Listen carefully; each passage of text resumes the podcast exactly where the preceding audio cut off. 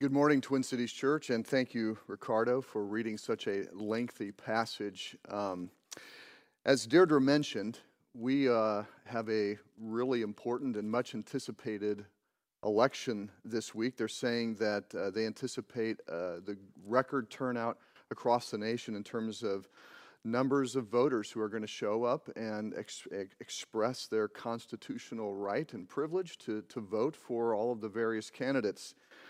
Now, I don't think any candidate is saying that I am going to solve all of the problems of this country, but you get the sense that, that um, if the other team wins, uh, darkness is going to cover the land. Well, obviously, uh, our nation's ills will not be solved with whoever gets voted into whatever offices. And so I think a big question that, that all of us have, and, and certainly the nation has, is what will be America's fate? And there are certainly no lack of voices cautioning us and warning us about uh, really America's demise and collapse.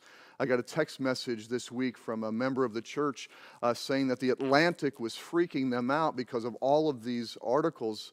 Uh, and it's not just the Atlantic uh, that, that are talking about is this the end of America? These types of warnings are not new. They have been around for well over a century. People who have spotted and identified characteristics that are consistent with other complex societies throughout history that have collapsed.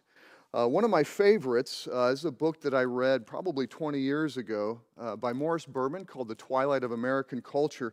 He identified five characteristics that he said were consistent with, with complex societies that eventually collapsed. Those five characteristics were first, massive amounts of defense spending, um, the loss of a national unifying spirit, there's a growing gap between the richest and the poorest of the nation, which isn't saying anything about necessarily the number of people in poverty as much as the envy that grows because of the differences uh, in people's uh, material wealth. Uh, number four, a decrease in literacy, was, which isn't just the ability to read, it's the ability to read and write and, and calculate in order to improve your own life and the lives of others. And the fifth one was that the problems solved uh, are inversely proportional to the amount of money spent. So the more money you spend, the least amount of problems get solved. And he then goes on to explain how America has been in this place for a long time. And this was, like I said, uh, 20 years ago. Now, are these people correct? Are they accurate? Are they, are they accurate prophets in terms of what the future of, of America is going to be like? Who knows? Uh, and whether or not we believe them I'm not sure it really matters, but we can certainly agree that these are unsettling times in a number of ways. Whether it's the, the, the concern uh, about the problems of systemic racism, whether it's the politics and the policies behind the various candidates, whether it's, it's COVID, unemployment, uh, economic disparities, and a whole other a host of other disparities. Um, there are a lot of things that have created a very unsettled uh, season in all of our lives as a nation and really around the world. What we need to do as Christians is ask the question Is our sense of security tied to our way of life as Americans? We all would have to agree that in some way, this year, 2020, has been a significant test. There is no guarantee about the future of America.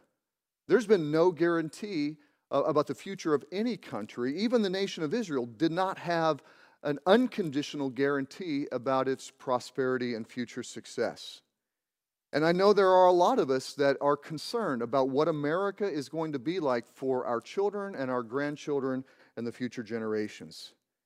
It's a lot of unsettledness. So, why do we pick Ezekiel at this time? Well, Ezekiel was prophesying during a moment in Israel's history where they were on the brink of collapse. It was right near them. And then he was also prophesying after they indeed did collapse as a nation. So, we're going to use this series to look at what got them to that state um, and then what God has through the prophet of Ezekiel and for us today on how to persevere through these times of situations where there is a, a national sense of being unsettled, even a national collapse of a country, and how to overcome these things in the short term and in the long term.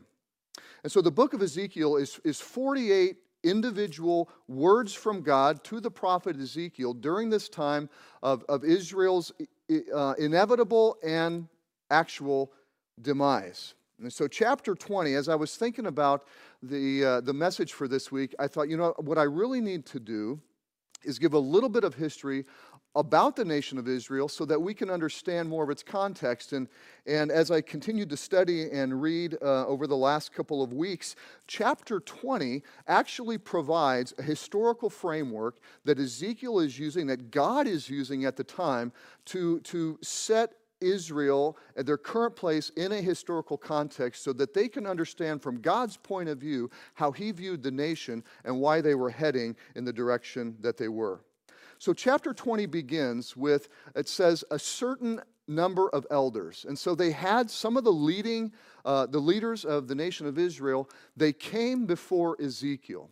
And so you can, you can kind of imagine. So, this group of people, now Ezekiel and Daniel and Shadrach, Meshach, and Abednego, and some of the other characters that we see throughout the prophets, had been, Nebuchadnezzar had, had taken Jerusalem captive uh, a few years earlier and had taken a few of the, the kind of the nobles and the wise people, and the young men and the young women, uh, to, to Babylon. And so there's a group of them already in Babylon. And so they're unsure about their own states, they're unsure about what's going to happen to Jerusalem. Um, they have prophets telling them one thing, they have prophets telling them another. Uh, and it's just like us. We're constant, the reason why we're so glued to our devices these days, in addition to the uh, uh, uh, addictive characteristics that they build into those platforms, we are wanting information. We're looking for some opinion and some perspectives on how to think about where we're at and where we're headed. And they know Ezekiel, he's a prophet. He can actually speak to the Lord and maybe even get some perspective about what's going to happen in the future. And so they come before Ezekiel and they sit down. And God is immediately, he is immediately um, indignant. He says, Is it to inquire of me that you come? As I live, declares the Lord God, I will not be inquired by you. It's too late. You know that throughout the Proverbs, uh, wisdom calls out to the simple, to the naive, to the rebellious, and says, It says, Come to me, seek wisdom, leave the simple, naive life, seek wisdom and live.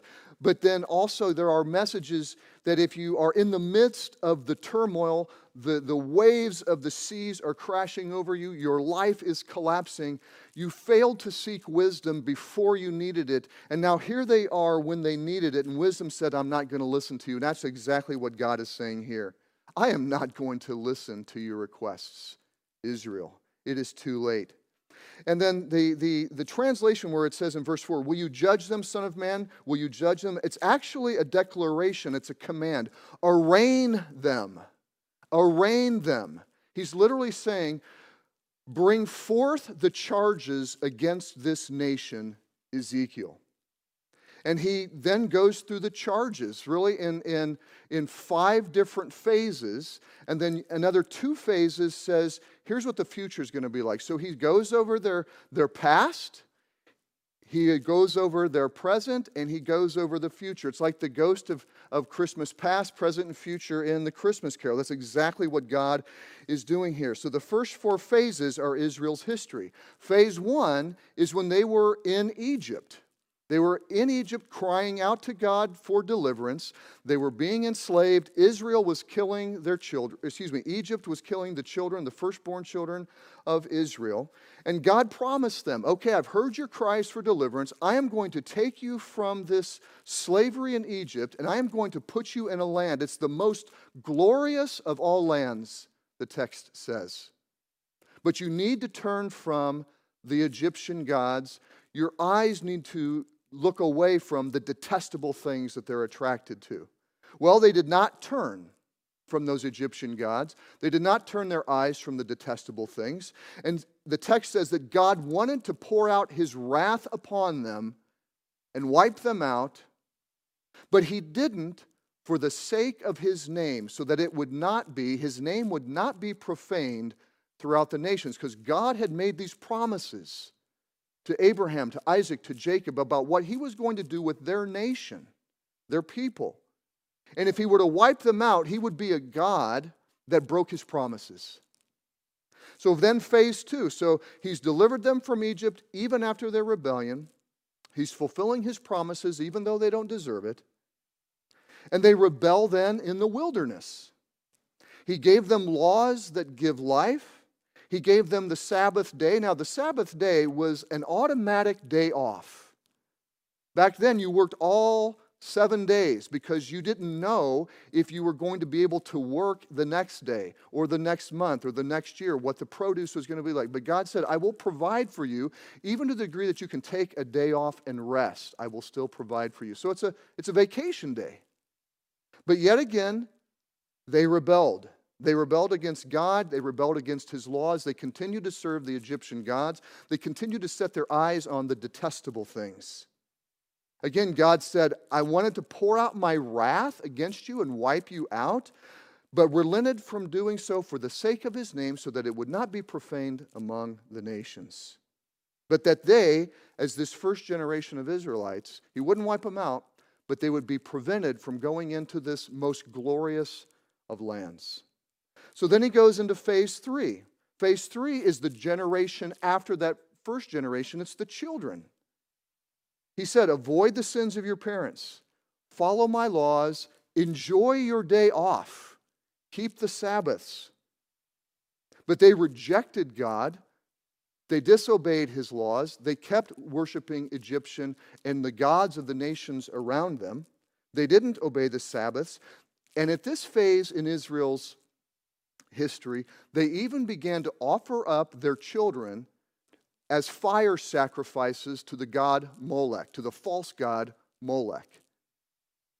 Again, God's wrath was, he wanted to pour out his wrath, but again, even though they didn't deserve it, he relented for the sake of his name, so that it would not be profaned among the nations. And he said that he gave them new laws. They were not life giving, but burdensome. And that they would be scattered, that the nation of Israel would eventually be scattered among the nations.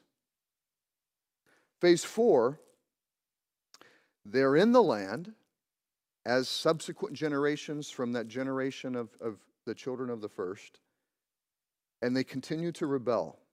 They continue in their blasphemy, which, is, which are words of profanity against God. They continue in their treachery, their betraying of Him. They continue in their child sacrifices, burning their own children.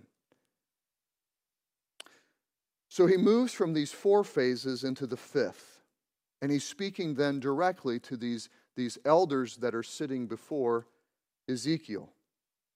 He says, You all are guilty of the same things that, these, that the people of Israel in these four phases are guilty of. You are guilty of worshiping foreign gods that are made of wood and stone and metal. You are guilty of sacrificing your children. You are guilty of breaking the Sabbath. And then he concludes this, this, this judgment with the same, same phrase that he began it Shall I be inquired of by you, O house of Israel? As I live, declares the Lord God, I will not be inquired of you. Your time has come to an end. There are no more chances. It's too late. You're not going to escape the consequences that are coming that your, that your ancestors are guilty of and that you are guilty of as well. But he doesn't leave it with that. He goes into an additional two phases about Israel's future. The first verse of this next phase, phase six, is verse 32. And it's, it's like, it's like a, you know, if you're familiar with the Gospels and the stories of Jesus, there are times when, when Jesus corrects the, the Pharisees or he's, he's speaking to somebody that has come to him and he reads their minds. He knows what they're thinking. That same kind of thing has happened here.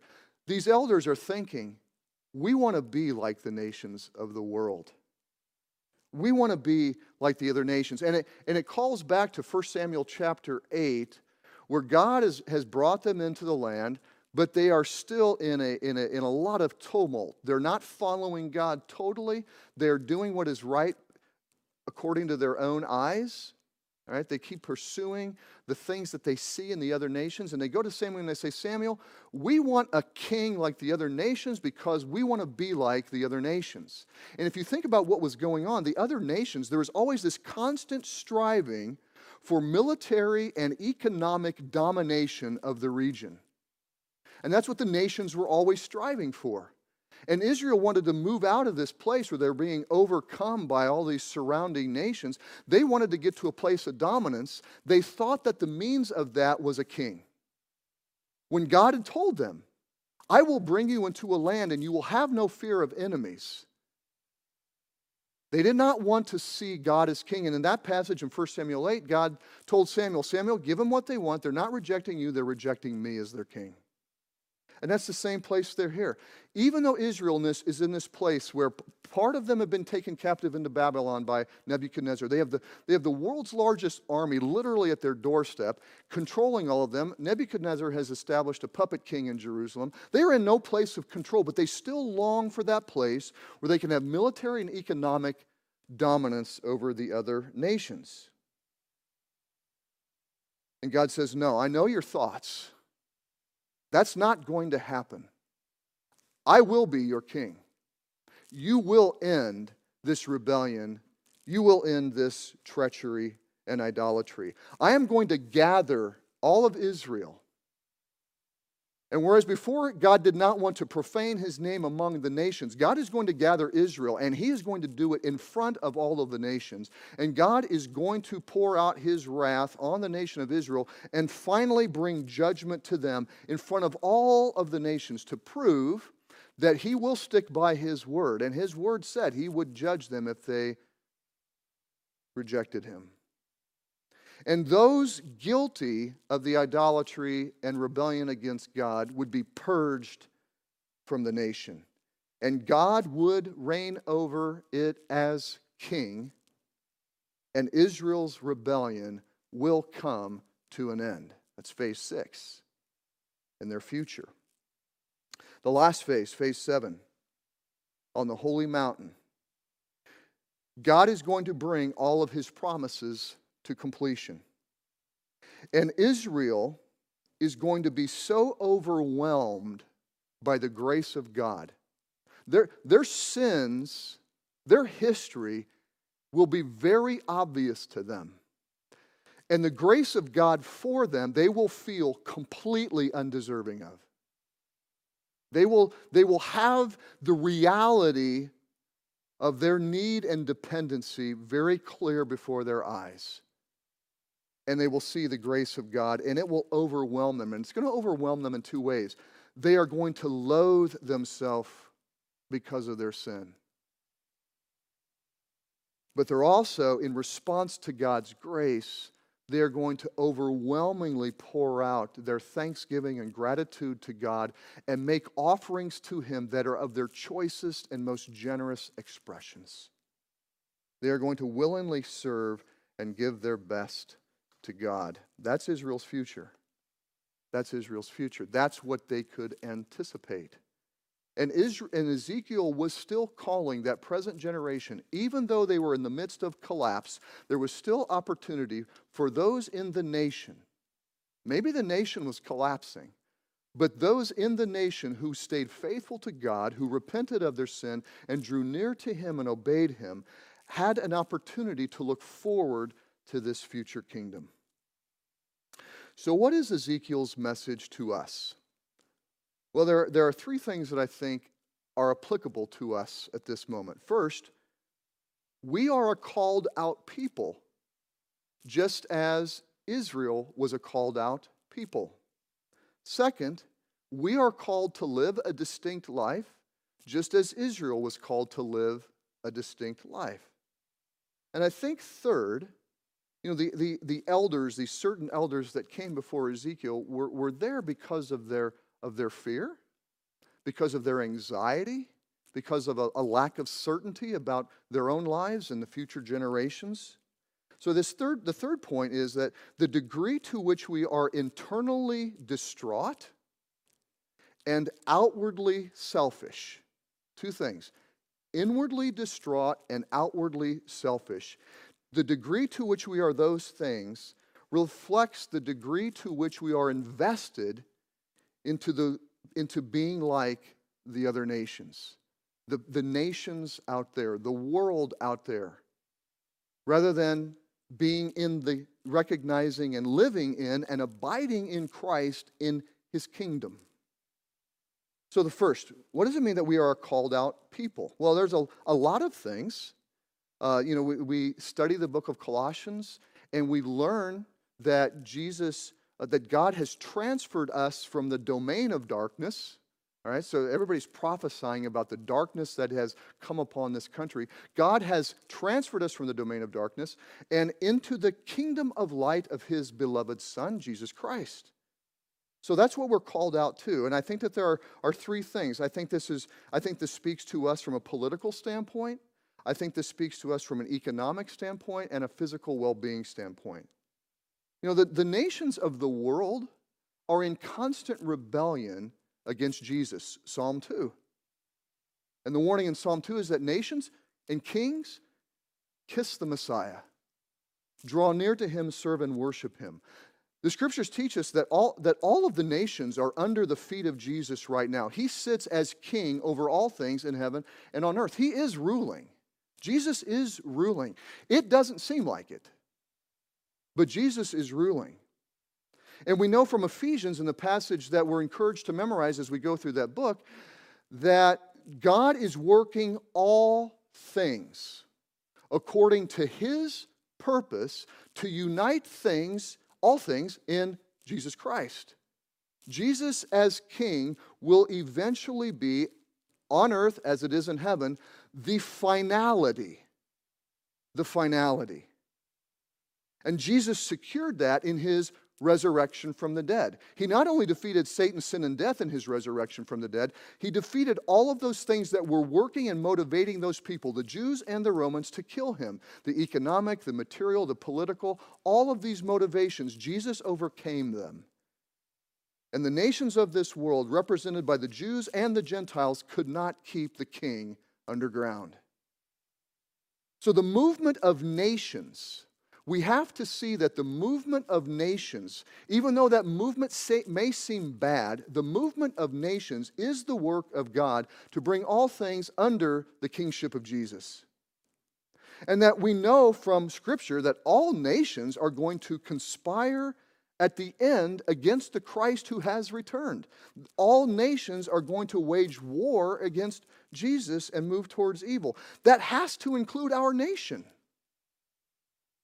We should anticipate our nation at some point. Is it now? I don't know. Is it in the future? Absolutely. Our nation is going to fight against Jesus. The possibility of a righteous America is an unfounded fantasy. In regard to our economic well being, you know, God promises to meet our needs. God promises to meet our needs if we trust Him. He doesn't promise to, to keep us in our present economic status. If we're concerned about losing our present economic status, then we're too invested into the ways and systems of this world. God has promised to meet our needs, to, to provide our daily bread. It is not something that should lead to fear and anxiety. Physical well being nobody wants to get hurt. Nobody wants to see their children or their grandchildren hurt. It causes a lot of fear. But you know, no political party can promise this. God does not even promise to save us from physical harm. Governments can instill laws and policies for public health and public safety and civil society. And no party has a monopoly on those tools. History shows that, that re- Republican, or Democrat, or progressive, or independent, uh, at times, all, all of them have been weak on law enforcement or heavy on law enforcement. No party has a monopoly on these things. There is no way to prevent physical harm.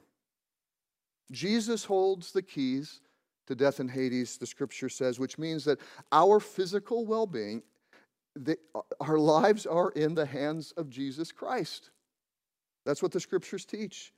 So that gives us freedom and confidence to put our trust in Christ, not in our government.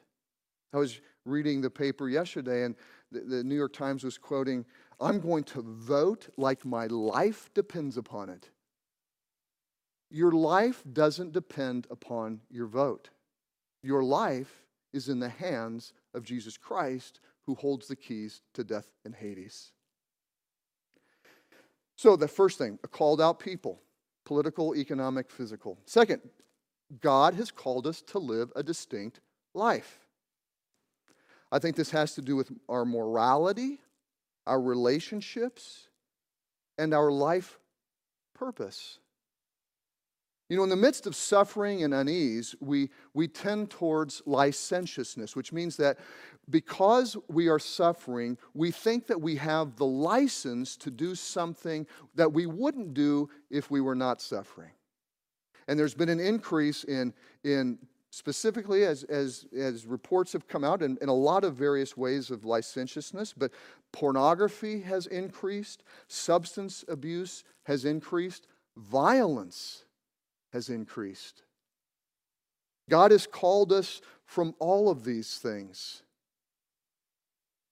Violence is, is the, the working out through anger of resentments and bitterness that we have towards others that have hurt us. We think we have license because we're hurt to hurt others. Substance abuse, we're trying to escape the turmoils of this world. Pornography, there is a release that comes through uh, the, the, the act of sex as God has provided. So we constantly are pursuing the comfort from that, that release that we get from the sexual experience. But you know what? It, it, it doesn't satisfy. None of these things satisfy. And our world increasingly sees and testifies to the fact that these things don't satisfy. From a relationships standpoint, our culture is completely polarized.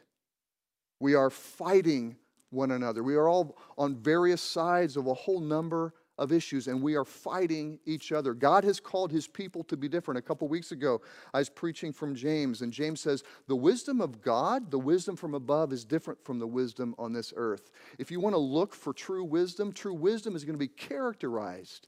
He's not talking about, he's not talking about doctrines or policies in this passage in James. He's talking about a person's character and demeanor. Are they sincere and generous in their motives? Or are they looking out for themselves? Wisdom from above has sincere and generous motivations.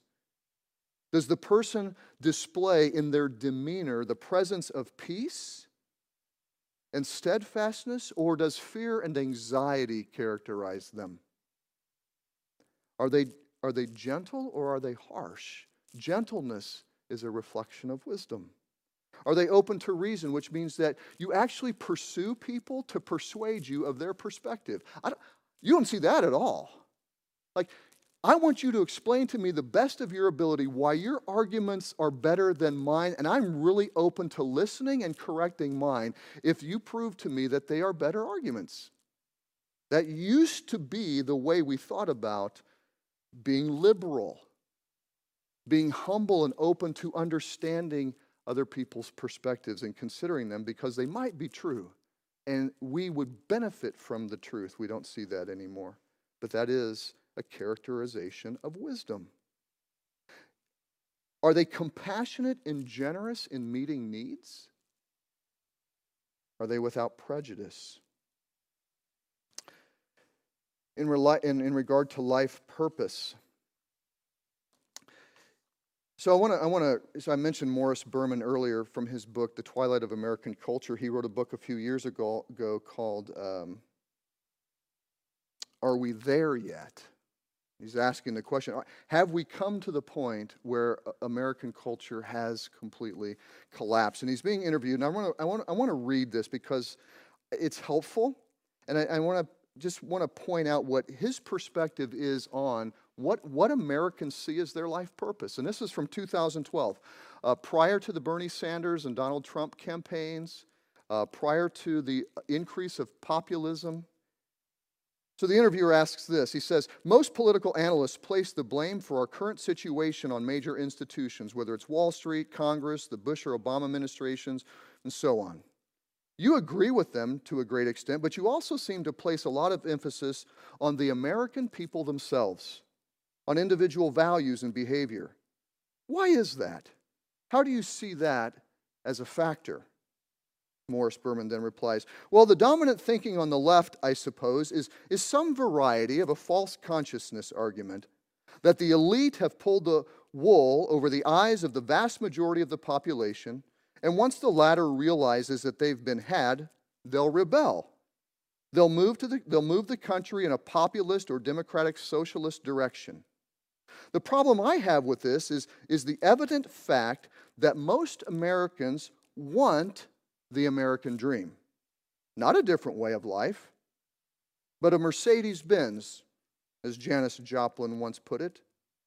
Endless material wealth based on individual striving is the American ideal. And the desire to change that paradigm is practically non existent. Even the poor buy into this, which is why John Steinbeck once remarked that they regard themselves as temporarily embarrassed millionaires. Hence, I would argue that nations get the governments they deserve, that the wool is the eyes. Which is, I, I wanted to quote that because it's really incredibly consistent in the warnings that Ezekiel is giving the nation, that God was giving them, you are pursuing what your eyes see in the other nations, and what you see is what is deceiving you. Now, God gives us laws, laws that bring life in regard to materialism. God says to give of our first fruits, which saves us. It saves us from the fear of not having enough. God says to give generously which means that we can share in God's character and experience the freedom of freely giving what you have for the benefit of others. God says to give sacrificially, which blesses us with a little bit of suffering, giving us the freedom and confidence to know that, you know what, we can make it without having everything our eyes desire. God commands us to give joyously, which is an expression of worship and serving others. You know, sometimes I take people out to lunch or I want to give them a gift or return a, a, kindness to them, and they say, No, no, no, no. And I say, Listen, and I got this from Oscar Huerta, who was an elder here at the church years ago. He said, George, I, I, was, I was, he was giving me a very generous thing. I said, Oscar, you don't need to do that. He said, George, don't rob me of the joy of blessing you. God gives us that command to give joyously because once we experience it and follow Jesus in that command, He does produce joy. We are called to support the work of the gospel, which gives us the, the gift of knowing that our work and what we give is going to something eternal and not just temporal. We're called to meet the needs in the church and in the world, which saves us from selfishness and finally, God gives us the command to enjoy what He has given us in this material world. But we can only do that if we have followed Him in all of these other commands. See, our pursuit of material prosperity in America, I think it isn't, I don't saying it's everything, but I think he's accurate in saying that is a large part of what America is about and a large part of what we dream and make our life purpose. But God gives us these good laws that give life. And finally, our internal and our external lives. You know, all of us are going to experience fear. All of us are going to experience anxiety and depression and other, you know, serious mental health challenges. The question is do these things characterize us or can we overcome them? If they are our habit and demeanor and are not when we are not overcoming coming them, the internal distress and outward selfishness, they are a sign of sin present in our lives and are buying into of the world and what it has. I had a conversation this week with, a, with an unbelieving woman, and she was giving her perspective and the perspective of her friends. And she said, You know, we just all think, like, what is the point? What is the point of knowing and following God? What difference does it make? And yet, as I've, as I've heard her describe herself and, and her friends, they are constantly filled with anxiety and, and envy and, and internal challenges and worries. See, as citizens of the kingdom of Jesus, Jesus is calling us to thrive. He promises the abundant life. The, the Gospel of John is, is, is, is uh, overly emphatic in this life that Jesus promises. A life that is empowered by the Holy Spirit that dwells in us is a, is a life that He gives our hearts and minds so that even in the midst of physical suffering and emotional suffering, we can experience the life that He provides because of His presence in us, which is the overcoming presence that resurrected Him from the dead. And that is a power that we are called to know and to understand and pray for if we follow the, the instructions and models in Ephesians chapter 1 and 3. I mean, of the non Christians that you know, the ones that are wealthy and fully employed and enjoying material benefits, all that this world provides, are they truly happy and prosperous? Not prosperous from a material way, but prosperous in that their lives are full and fruitful. The, the physically healthy that you know, are they without fear and anxiety of getting sick? Are they free of addictions and immorality and abusive relationships and selfishness? I mean, honestly, it's hard enough for us as Christians to live this abundant life that Christ has called us to, but that's what He's called us to. And that's what He has promised. You know what? And for the sake of His name, for those who follow Him and abide in Him, for the sake of His name, Jesus will empower that in our lives. Just as God was faithful for the sake of His name among all the nations to fulfill his promises to Israel. We need to stop trusting what our eyes see and our ears hear from the world. They are the world's gods. Our tendency is to want to be like what we see. And they are opposed to Jesus. Jesus conquered all of these competing tensions and powers and rose from the dead to show it. Outside of Jesus, the world and its things kill us. When we seek them, these things made of wood and stone and metal, when we seek them for life and prosperity, we die. Jesus alone is able to provide the power and contentment and abundant life that we are asking for and longing for and so, in the midst of all of this turmoil, in the midst of the unsettledness of this world, let us together as God's people come together to show that life in the kingdom is distinct. Let's pray. Lord God, thank you for this word, for the powerful message of Ezekiel, for the f- profound nature of his prophecies, the stark contrast that he poses with, with us in the world. God, we, we pray that you would help us as, a, as, a, as your kingdom here in the midst of other kingdoms to show that we have the king.